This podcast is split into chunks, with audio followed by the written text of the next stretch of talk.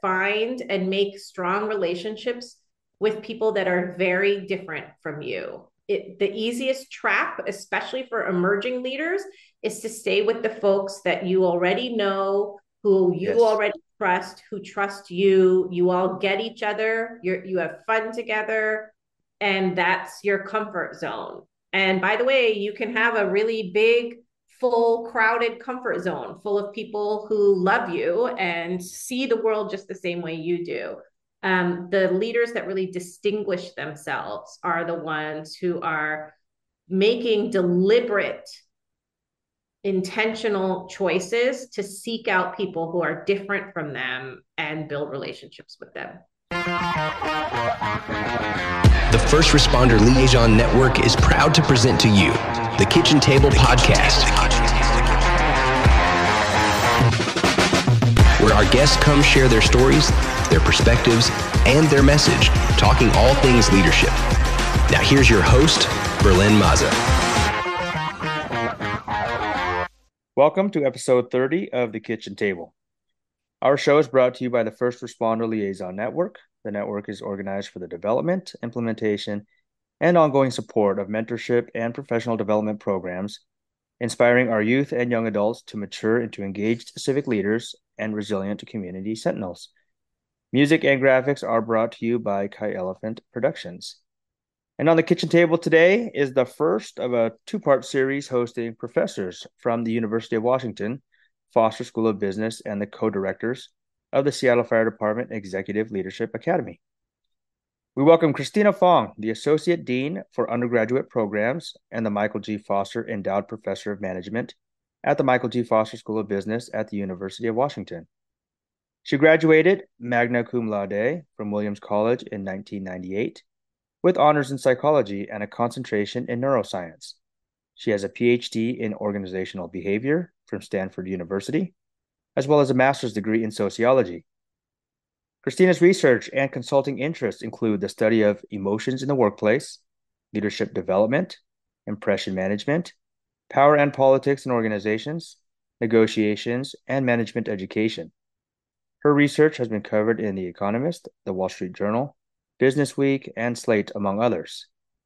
Christina joined the University of Washington in two thousand three, and she teaches leadership and management principles to a wide variety of audiences, from undergraduates to executives. Her efforts have been recognized with several teaching awards, including the two thousand eleven Distinguished Teaching Award, winner of the Evening M B A Faculty Service Award in two thousand nineteen, two thousand twenty, twenty-one, and two thousand twenty-two, M B A Core Professor of the Year, and Outstanding U W Woman.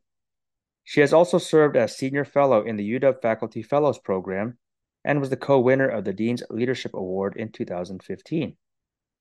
In her life outside the university, Christina lives with her partner, two sons, and two dogs. Christina also works as an executive coach, helping C E Os and other top executives accelerate their leadership development and strategic thinking. She leads and teaches executive seminars on leadership development, negotiation, innovation, and decision-making. She was recognized as a recipient of Women as Bridge Builders Making a Difference, Women of Color Empowered Award, sponsored by Northwest Asian Weekly in two thousand sixteen. Good afternoon, Christina. Thank you so much for joining the kitchen table today. How are you? I'm good. Thank you so much for having me. I'm thrilled to be here. Thank you for being here. Uh, well, we have to start with this because we have to. The timing's perfect. Uh, Huskies, thirteen and oh, Sugar Bowl against Texas, against former coach. Um, I have to ask, how excited are you, your students, the staff, the faculty? How how how is it over there? We are super excited. I will say that I had the tickets, the plane tickets, all dialed up for the Rose Bowl. Uh-huh. So it felt like a little bit of a switch. Uh, but right. uh, and I did consider flying down to New Orleans. Uh-huh. Um, I think I'm going to watch it on T V. Absolutely. I'm really interested to see how Sark does against Huskies. So proud to be part of um, this current team, and yes. It's just so exciting to see their ascent. Um, and yeah, I mean, I'm hoping we're going all the way to the end here. Yes. Oh, I mean, absolutely. And uh, I think you or Bruce or both of you or everybody, I guess, was saying hopefully at our next uh, get together in January, maybe we'll be uh, maybe possibly hoping to celebrate maybe a national championship in January. So that'd be awesome. So. That'd Let's be amazing. So. Yeah. yeah. All right. Well, before we do get going, uh, would you mind sharing a little bit about Christina, maybe a little bit about family, hobbies, your journey as a professor, but also how you got into leadership development and coaching, and also the Executive Leadership Academy. So let's start there. Yeah, sure. Well, I mean, let's start at the beginning. Um, I grew up in Miami, Florida, which feels really different from, and far from Seattle. Um, and um, I've been in Seattle now for about twenty-one years. Uh, but I think my Miami upbringing is something that um, I bring with me uh, to everything that I do, uh, in comparison to many of my University of Washington colleagues. I'd say I'm pretty blunt, um, uh, really drawn to cities and places and spaces that just have a lot going on. Um, I my family uh, brand is chaos. Um, we are not usually on time, um, nor do are we well kept, but we, but we show up with a lot of noise and, um, a lot of fun. Um, and another thing about me is I feel like my family is one that is very global. So, um, my, uh, father grew up in what was then called Borneo and is now called Myanmar. He had ah. a pet monkey, a pet ape, actually. Okay. Um, my mom grew up in Taiwan, but came to the States uh, for college. My family lived in Saudi Arabia for six years. Um, and um, and my husband is Indian. I've got mixed race kids. So there's a lot. Uh, I'm lucky to have had lots of different world perspectives and lots of different narratives that have come into my life. And that's something I feel like is a huge blessing for me. Absolutely. Well, thank you. And um, you mentioned Miami. I didn't know you were from Miami. And we yeah. just got done talking about, uh, I know this is not the leadership conversation, but but I I, I love college football. So ninety, what year was that? ninety-one? Was it? Oh my Huskies? Gosh, I was, uh, listen, I'm a Cane. Okay, so yes, and tell us about that. I- I was just, te- my students didn't believe me. I was telling them that when I was growing, I mean, when I was growing up was when The Rock was. Uh-huh. Oh, it, no was way. The, uh, was in the Canes. Before The um, Rock, that was The Rock, obviously. But wow. So you knew The Rock, you were in Miami, ninety-one, uh, obviously the, the, the, the, you know, the, the national champions, if you were Husky, and then Miami, and then you came up to U W eventually. Wow. That's uh, that's some history yeah. there.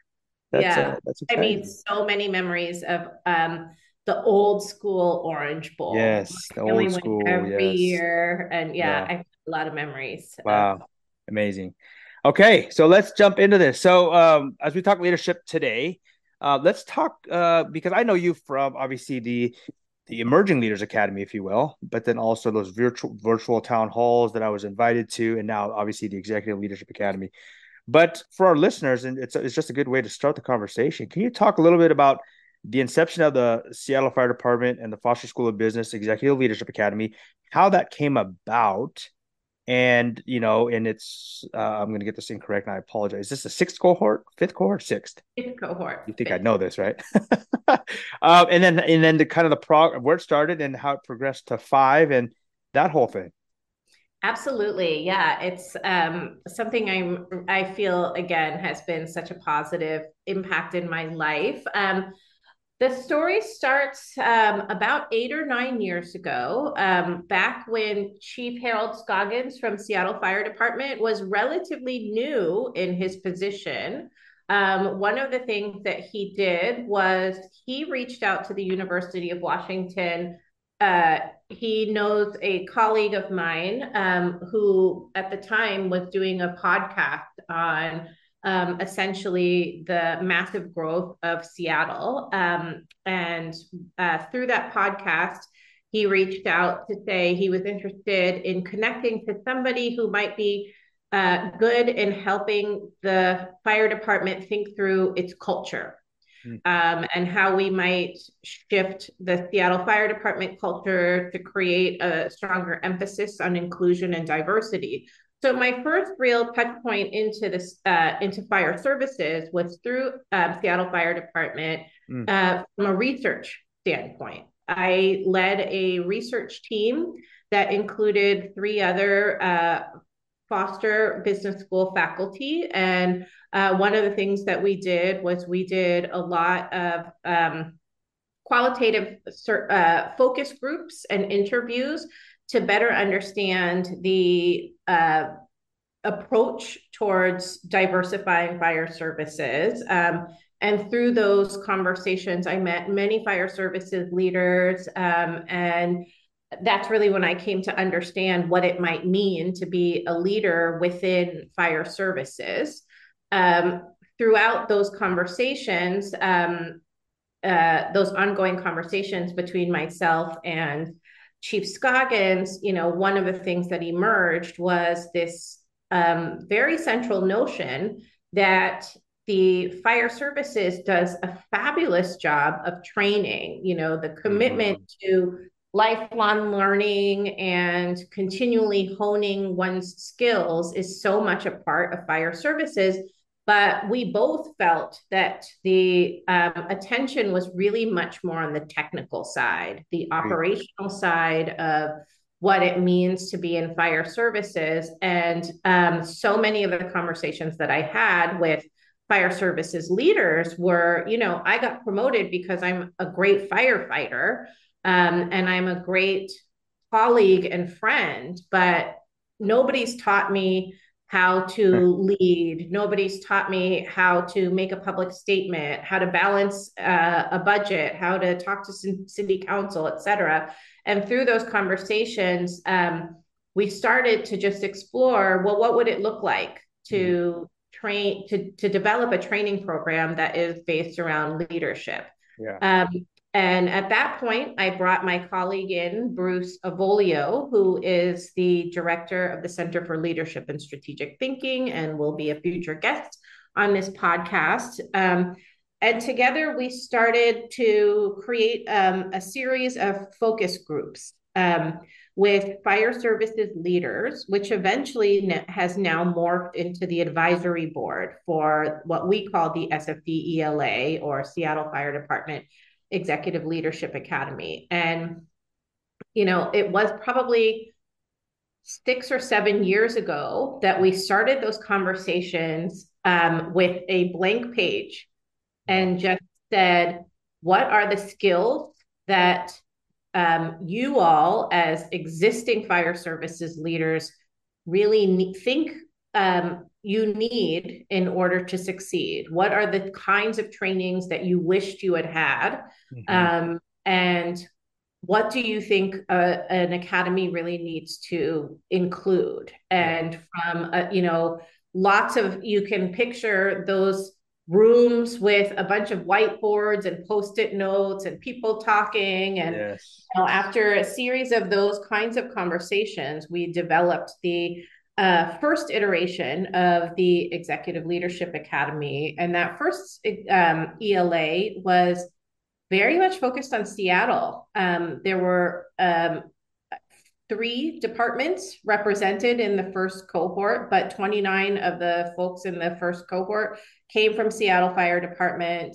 And over time, now that we are in the fifth cohort, I've been really pleased to see how the approach to leadership development has really grown. Um, and I think for many, many reasons, many fire service departments across the region have started to recognize, if we want to be able to succeed, if we want to be able to feel excited about where fire services is going, we need to be investing more in leadership development. And so I very much credit that group of leaders who seven or eight years ago really helped us to establish the objectives of the um, Leadership Academy and the advisory board now that really helps us to continually hone, you know, every year we are trying new ways um, and really uh, taking advantage, I would say, of lots of new types of ways to engage. So yeah. in terms of thinking about how the sort of whole umbrella works, COVID was a terrible thing, mm. but it certainly allowed us to, I think, um, try some new approaches to leadership yeah. development. So, um, you know, we were in the midst of the second cohort when um, COVID occurred, and we kind of finished that year up uh, virtually, but it was also, you know, candidly speaking, something that was probably a lower priority for everyone as yeah, we were right. really navigating this global pandemic. Um, but one of the things that I think came out of that was this recognition that there was ways that we could connect um, over Zoom and in different kinds of modalities. And so through those conversations, we first started with virtual town halls mm-hmm. um, that where Bruce and I just felt that it was important to create some space for fire services leaders uh, behind closed doors to just share, what are you going through? What's on your minds right now? Um, what are the leadership challenges that you're facing? How can we create spaces for folks to help each other? And how do we bring in outside voices from outside of fire services to really enrich that conversation? And then after the virtual town halls, we launched the Emerging Leaders Academy, mostly because um, the Executive Leadership Academy is really set up for senior leaders, folks who have, you know, on average, like this year's cohort has, you know, between an average of ten and fifteen years in fire services. But every year we were getting um, applicants to mm-hmm. the Executive Leadership Academy that have been in fire services for one, two, three years. Right. Um, and it was very painful for us to say, this is not for you. Yeah. Um, and so I think we were both really interested in saying, how do we make sure that folks who are early in their career, who really want to be having conversations uh, about leadership and want to be investing in themselves, what can we provide for them? And yeah. out of that conversation came the Emerging Leaders, um, yeah. which, you know, is set up a little bit differently. It's a little less high touch than the Executive Leadership Academy, but um, helped to create a little bit of a community around, you know, the Puget Sound uh, area, yeah. uh, nascent leaders who just wanted to talk to other people about yeah. what it was to lead in fire services. So I was happy to have you be yeah. in that first cohort. And there are a couple of folks from that f- first cohort mm-hmm. that I continue to see showing up in leadership positions throughout yeah. the yeah. area. Makes me really happy and proud. Yeah, no, thank you for that. And uh, some of that history that even I, being in the Emerging Leaders now at E L A, I, I, I didn't even know necessarily. So, um, and which is amazing because our group is working on regional officer development, but we've actually changed a little bit. We changed it to kind of regional leadership development. Um, but it's because, you know, in the fire service, we historically speaking, we've, we, we haven't more or less uh, required or, you know, offered leadership development, like you said, but I think this, the, the, these leadership academies that Seattle Fire Department and U W has put together, starting with the E L A, now the E M L A, is is a step in the direction that we knew was lacking. And so this is, I was for, I'm fortunate to be a part of it. Um, it, the connections, the things you learn, the people you meet. So I guess I have to ask, is there going to be, is there a plan for a second cohort of the Emerging Leaders? I think there's a certainly a desire. Okay. Um, you know, just like everything else, the question is bandwidth yeah. and do we have the capacity to yeah. do it the way that we would really like to? Exactly. Um, these are questions that Bruce and I tackle uh, weekly yeah. um, in terms of thinking about what is the best way to serve our community in yeah. this way. Yeah. Um, so certainly those are ongoing conversations. Got it. So listeners, if they're, uh, stay tuned and please look out for the E L A and the E M L A because these are phenomenal opportunities if you're developing yourself as a leader. So thank you for that, Christina. So let's uh, let's jump into this because uh, in our last session together, you, uh, I think it was actually two sessions ago, you specifically had talked a lot about the growth mindset. And that is just, we hear it a lot today. We've heard it a lot for the last couple of years, but a lot of us either heard it, read it through a book, heard someone say it on a TED Talk or something. But uh, many of us haven't got to sit with someone and talk to us literally about the growth mindset, what it is in theory, how to apply it to our personal life or professional life. So do you mind unpacking uh, the growth mindset for us? Sure, absolutely. So, you know, growth mindset is really about the way in which we view ourselves and the and who we are. Um, and oftentimes when we talk about growth mindset, we talk about growth mindset in contrast to something called a fixed mindset. Mm-hmm. Um, uh, when people are holding a fixed mindset, what that means is they are really focused on the way that who they are and the way in which they were born, and ha- have this idea that uh, who we are doesn't really change over time. And our goal is to demonstrate to the world who we are. In contrast, um, having a growth mindset really emphasizes the dynamic nature of um, who we are as humans, sees us as people who are continually changing, um, and um, allows us to think about how we change over time. So the easiest way to talk about something like growth mindset is through examples, right? Mm-hmm. Um, some of us, I think, were raised with the notion that there are people in this world who are good at math and people who are not good at math. And I, in my day-to-day life in higher education, come across students all the time who just say, I'm not a math person. Mm-hmm. Um, and that is very much a, a fixed mindset approach. Um, a growth mindset um, statement would be, I'm not a math person yet, yes. Right? Uh, yes. The word yet is a really important piece that it turns out dictates so much of how we see what success means, how we see what failure means, um, how we think about what it means to do work. So, um, you know, when we have a growth mindset, we are continually seeking ways to learn more, um, build out our skills, and get better at things. Um, yeah. When we've got a fixed mindset, we are emphasizing finding places to show who we are, um, and uh, helping to demonstrate what it is that we are. So another, you know, example of this is if I were to ask you, you know, about your new job, um, a growth mindset person would say, my new job is great. I'm learning all sorts of things. And I haven't, you know, I'm being exposed to things I never thought about before. A fixed mindset person would say, my new job is going great. My boss is really impressed with the work I've done. I've shown people that I can really do this job, right? Yeah. Um, and the data and the evidence on growth mindset is really, really clear. When we have a growth mindset, we are much more likely to continue to persist on things that are difficult, um, where we... Uh, When we encounter obstacles, we continue to work harder and think our way through those. Um, whereas folks who are more likely to have a fixed mindset see those obstacles as omens.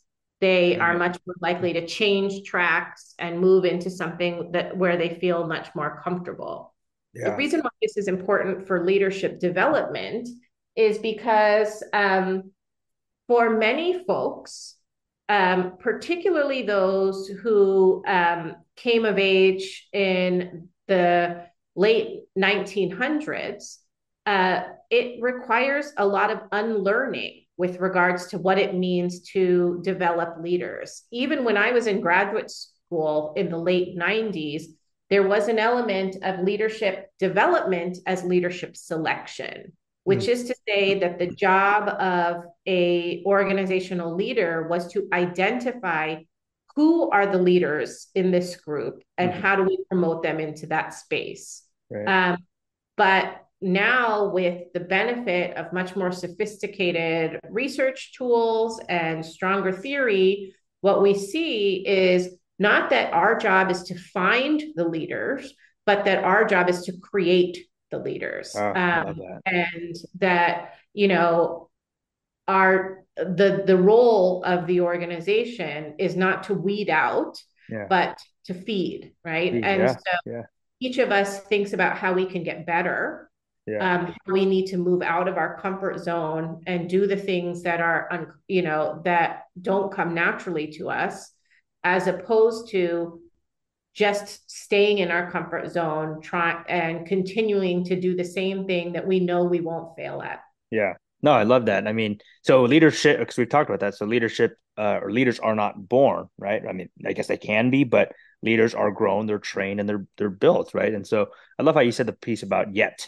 Basically, to uh, to to stop the fixed mindset, it's whatever you think you can't do, shouldn't do, aren't able to do. It's just yes, it's that, but it's just you can't yet. And I think that's um, it goes to I think you know instead of saying I have to see something to believe it, maybe just I got to believe it, and then you could eventually see it because then you can work toward it. So, so that's I was, one thing I was going to ask about that is you said the research data does show that those with a growth mindset, it, they actually do persist. Like that's actually a, it's a scientifically proven, right, that that you have a growth mindset, you are X amount of times more likely to succeed or mm-hmm. achieve whatever it is that you're going for. So another piece that I want to kind of talk about is you talked about authenticity, and we talked about this in the last piece here. So talk about authentic leadership and why authenticity matters in a strong leader.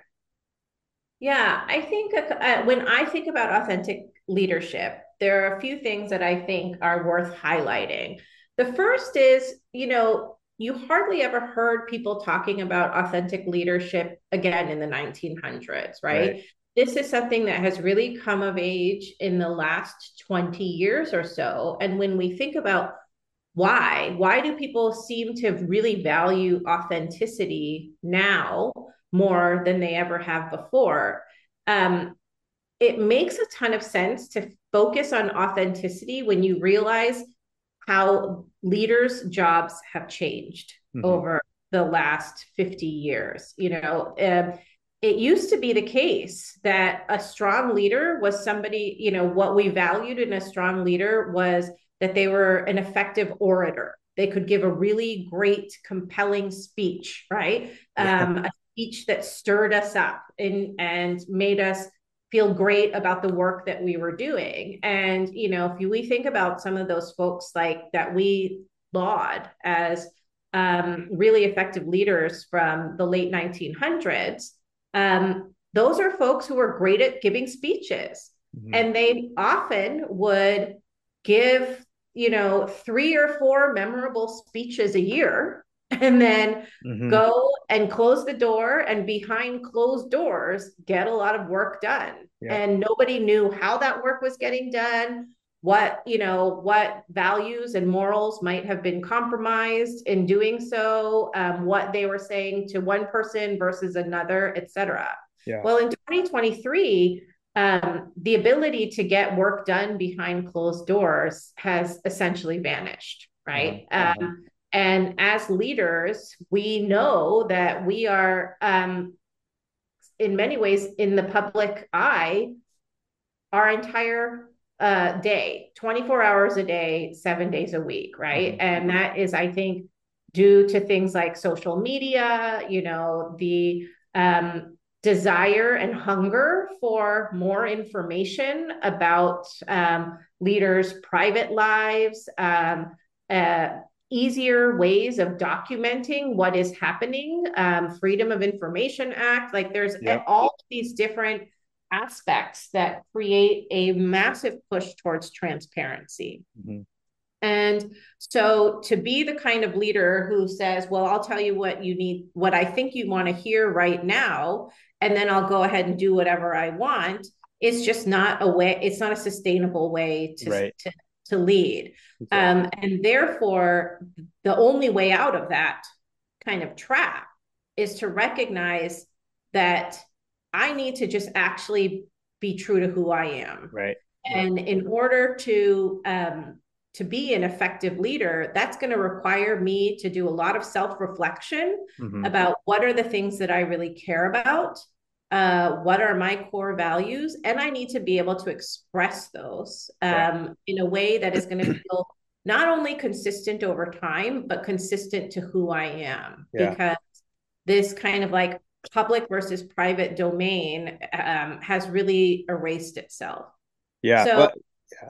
Go no, ahead. Sorry. No, I was just going to say, because I, I was reading some of the notes here, and you talked about, as we talked about authenticity, you talked about, first of all, identity matters, but then you talked a lot about bringing your whole self, whether it be to work or to wherever place that you're, you're you know, bring yourself toward. I, I like that piece, because we all should, first of all, wherever we go, we should be able, we should all should be able to be bringing ourselves, our whole selves, to that environment or that place. And if we don't, we're not going to be able to get all of us or all of you out of you. And, and, you know, especially in the workplace, we want our people to show up and bring themselves. That's why you're here. That's why we hired you. That's why we promoted you, and so on and so forth. So, but can you talk about obviously the challenges to that? Obviously it's important. We know it's, you want to bring your whole self to work, but uh, how can we do that as uh, the importance of being authentic and being able to do that? But as leaders, how do we encourage others to be able to bring your whole self, or how do we as leaders provide that environment, if you will, so people will bring themselves to work fully every day?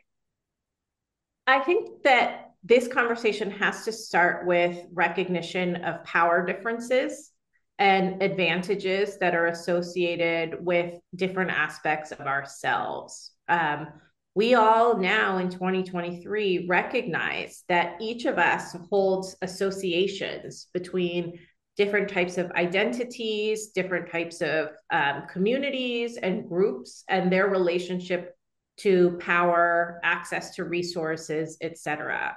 So one, while I think it's a very um, admirable goal to say we all should be bringing our whole selves to work, I think we have to add a lot of nuance to that statement, because for some people, bringing your whole self to work carries more risk than mm-hmm. for others, right? And um, if we haven't put that out as a, you know, just as a matter of a fact, yes. that um, some of us, it's easy to bring our whole selves to work.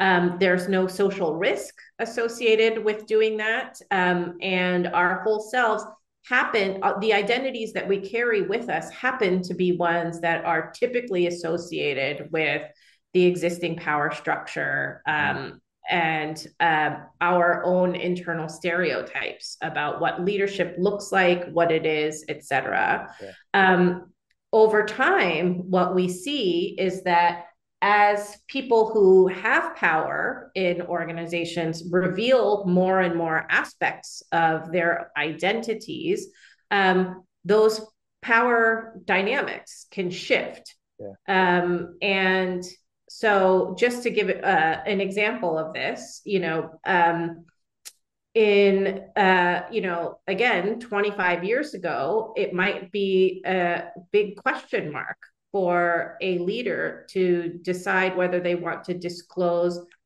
the um, the fact that they're gay, um, mm-hmm. and that that might be seen as a real barrier. Well, I'm not going to get promoted if people know this about me, or I'm less likely to, you know, be able to ascend to become a fire chief or whatever it might be. But of course, now that um, that more people have shared those aspects of themselves, we get lots more evidence of saying, no, no, I see that there is, you know, that we've got really strong leaders who are gay. And so being gay probably is not related mm-hmm. to whether or not you are um, going to be seen as a leader. Uh, though, but those are processes that have unfolded over time. Yeah. And they Um, and there are plenty of different types of identities, whether it's, you know, neurodivergence yeah. or um, particular religious affiliations. There's plenty of different kinds of identities for which there haven't been as many associations between yeah. that identity and leadership and power. Yeah. Um, and so as a collective, it requires each of, you know, many individuals to make brave, courageous decisions to reveal those identities um, uh, for themselves and recognize. And why it's courageous is because yeah. people are taking risks when yeah. they do that.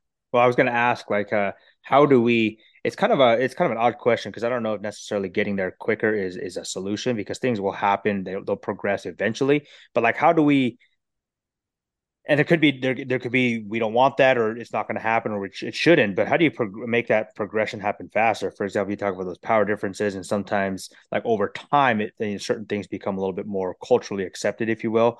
But but sometimes it takes time. It might be like, you know, ten years, we'll say, just to throw an arbitrary number out there. It takes ten years for something to become more socially and literally accepted in the workplace, whatever it may be. How do we get it so it doesn't take ten years to progress fast? You know, can we get there in two years?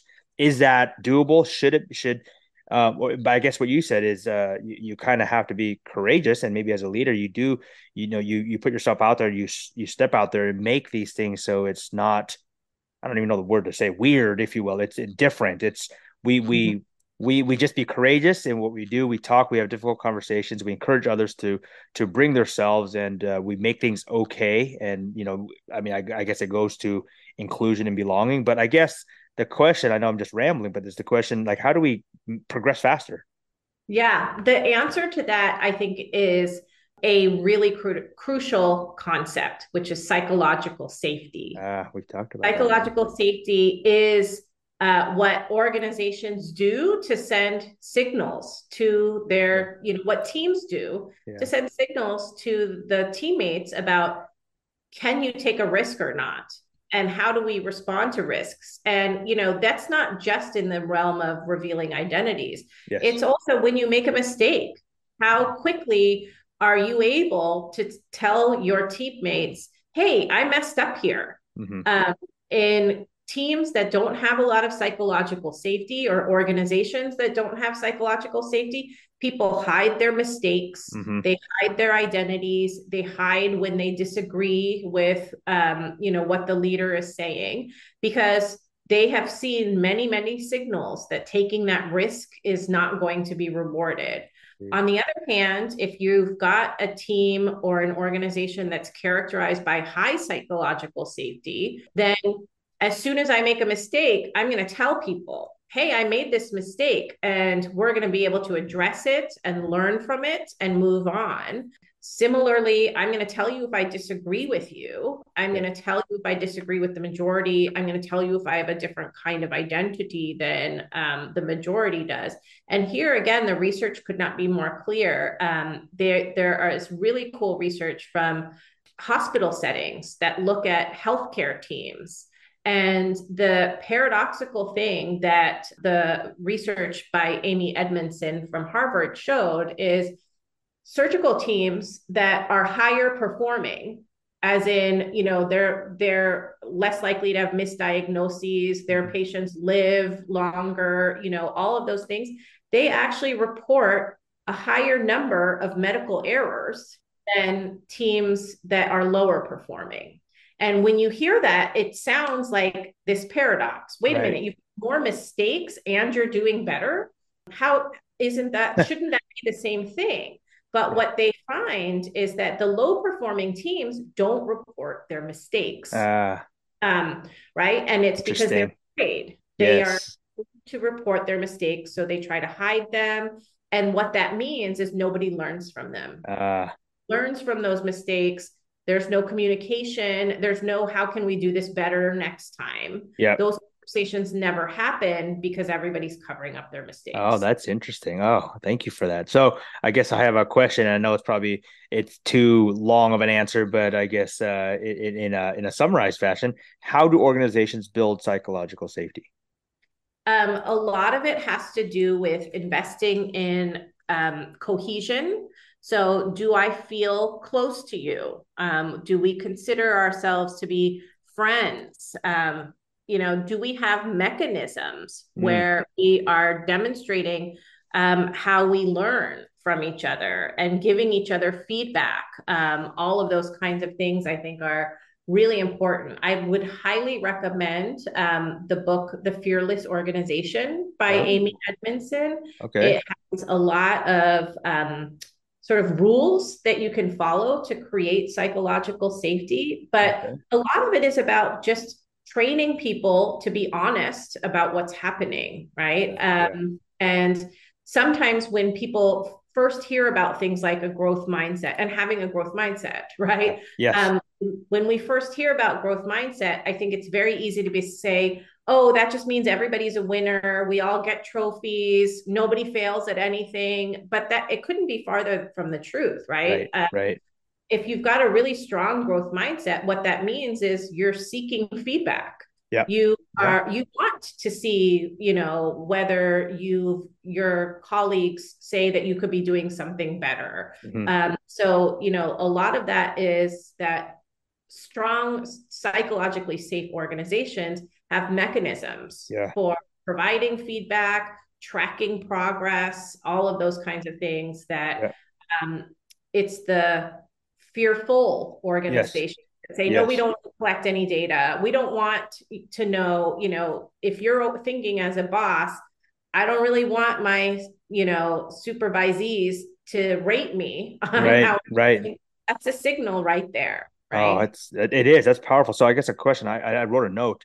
How does a lot of organizations uh, will obviously have, you know, uh, evaluations programs, if you will, on on their subordinates. How about the other way around? So whether it be, you call it three sixty evaluations or other, but as we know, feedback is just, it's a way for us to get better, right? We need feedback from from all directions, not just one direction. So how does, uh, I guess, uh, recommend and or uh, how would like um, in, in a very hierarchical, hierarchical, whatever, you know the word I'm trying to say, um, whether it be in the fire service or say something, something like uh, in, in the faculty at, at a university, do you get feedback, for example, from your students about like how you're doing? Uh, and so how, and if so, is it effective? And how can like the fire service adopt something like that to where I'm asking now my subordinates to say, hey, give me feedback. I know it takes a lot of vulnerability. It takes a lot of, you know, people wanting to be, you know, feeling they're psychologically safe to be able to do so. Otherwise you're gonna say, whoa, if I give you feedback and I don't, if I give you bad feedback, am I going to get fired or am I going to get reprimanded? So the question is, is, um, do you experience that that's necessary and helpful? And if so, how can the fire service adopt that kind of feedback system? Yeah, um, I, I have so many things to say about this. Um, the first one is that um, one of the things that I think is great about the Executive Leadership Academy at with the S F D is the fact that we use a three sixty evaluation tool so that, you know, the, and this is a central part of how um, we try to develop um, our E L A leaders, right? Which is that we are asking for three sixty evaluations. Um, and I think you, if you were to talk to any E L A alum, they would probably tell you that they got a lot out of hearing feedback from each other, mm-hmm. um, and from the people who report to them, their bosses, their peers, et cetera. And the more feedback you had, the better, yeah. the more likely you were to, to get something really useful from yes. that. Um, that being said, you know, those kinds of three sixty degree surveys are both very expensive mm-hmm. and very easy to weaponize. Sure. Right. Yeah. Um, and so, uh, the alternative to a very costly three sixty evaluation is the just normalizing feedback. And to be honest, I think um, there are some places where we, you know, corporate America can learn a ton from fire services. You know, mm-hmm. one of the greatest practices that fire services has, you know, on the operations side is, you know, as soon as the fire is done, you are doing the hot wash, the debrief, the talking about what went well, what, what do we need to do differently? And it doesn't, and you're not waiting till the end of the year to yeah. give, you oh, know, give each yeah. other feedback That's about true. Here's what went well, here's what didn't go well. And, you know, taking that pre- principle yeah. and just applying it beyond just the operational into, yeah. are we showing up as a team? You know, um, I think that's what, Um, uh, it's just about you, you've got those muscles already well developed. Yes. Being willing to use them in this different way, in right? Different way. Yeah. I love yeah. that. So Ken, uh, I guess really quick is uh, even if it's not a formal, say, three sixty evaluation, like whether uh, formal meaning organizational adopting a three sixty evaluation, can individuals adopt a three sixty evaluation informally? Absolutely. Yeah. Absolutely. Yeah. Yes. I mean, I would say that the central job of a senior leader is to continually be looking for ways to get feedback, right? Yeah. And, yeah.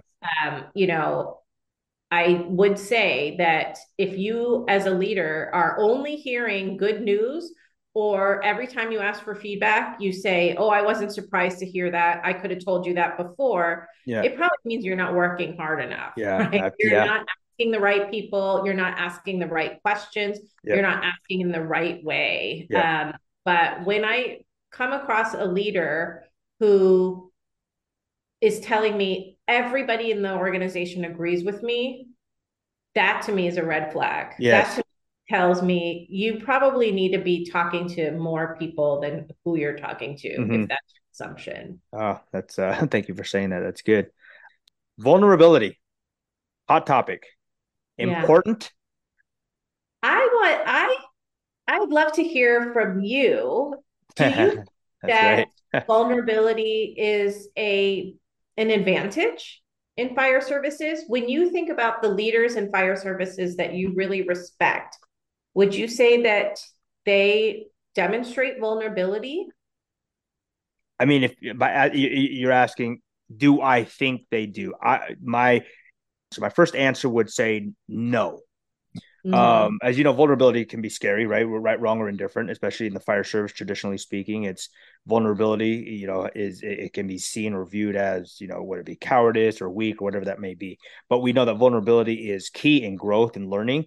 So to answer your question, I would say, uh, do fire service leaders show vulnerability? I think, I think they, they can and they do, but do they need to more? I need to more. So I, I would say absolutely that, uh, vulnerability is a key characteristic in a strong leader, I believe, because it allows people, like you said earlier, it allows people to understand, especially subordinates, that making a mistake is okay, showing that vulnerability is okay, being um, just be, being outward about uh, if you make a mistake or you fail at something, it's okay. And it helps others see that, oh, okay, it's okay. Then, then it's okay for me to do so as well. So I guess that's kind of it, if that's the answer you're looking for.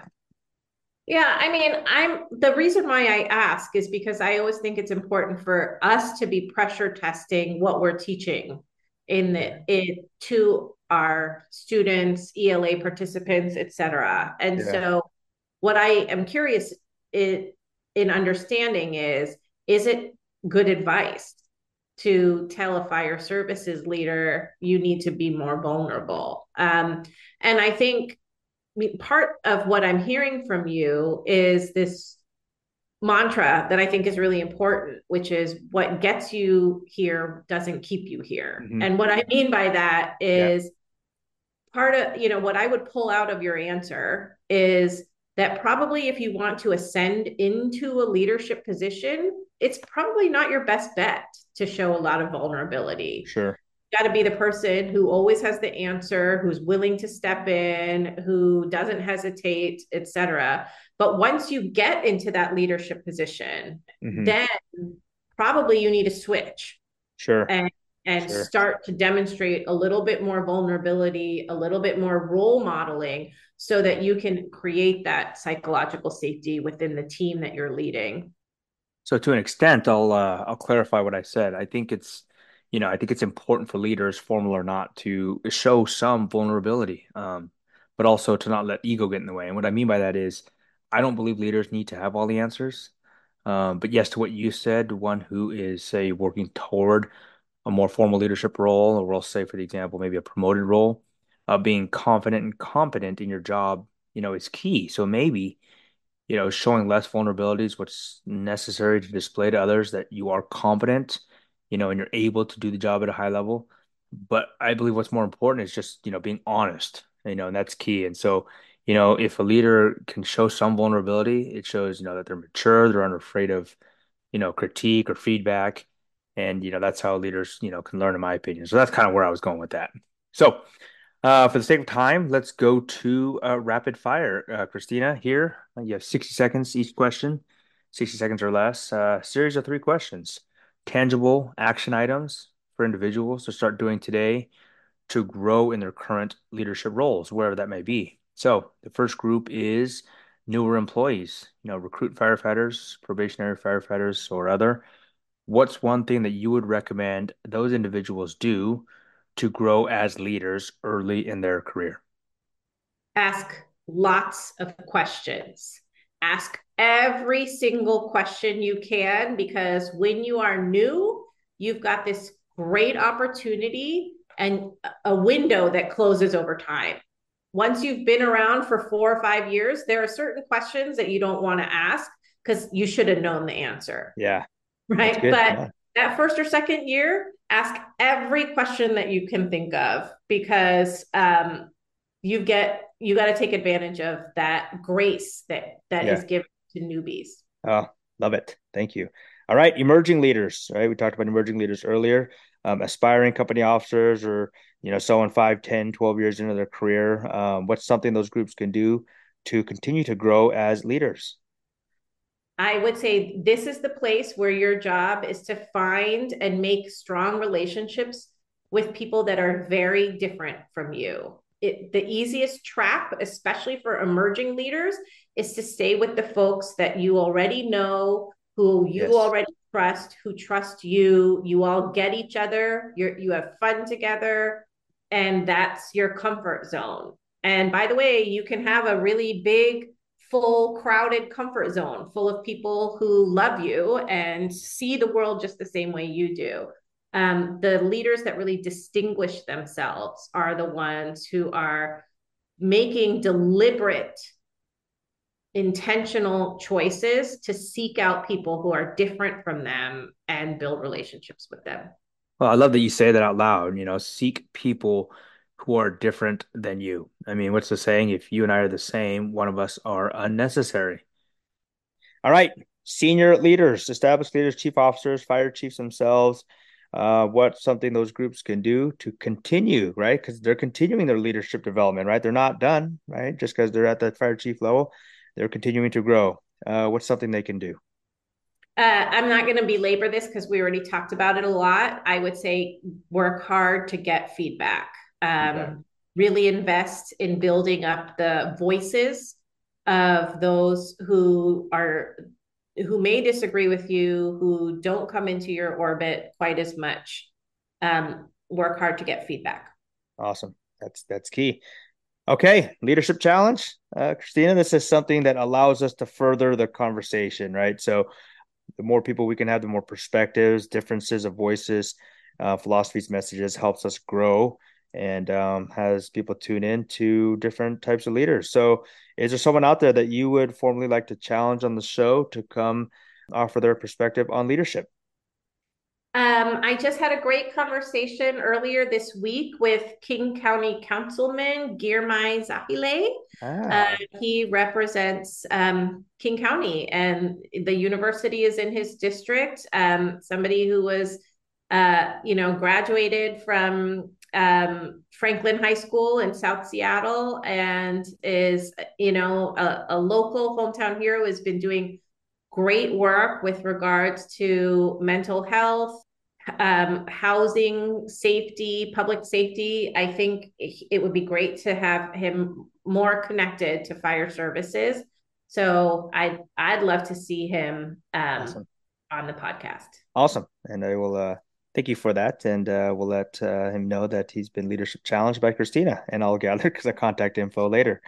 Um, okay. So I know um, it's been an hour. How about this? Lasting leadership thoughts before we officially close. Um, massive gratitude. Uh, I have learned so much about leadership from having the privilege of watching fire services leaders lead and connect and serve our community. Um, I feel every time I'm connected to fire services, I see examples of people acting courageously. And I don't mean running into burning buildings, which you do. I mean um, being willing to ask each other hard questions, being willing to reveal something about themselves that's hard to reveal, um, uh, putting themselves out there and out of their own comfort zones and trying new things.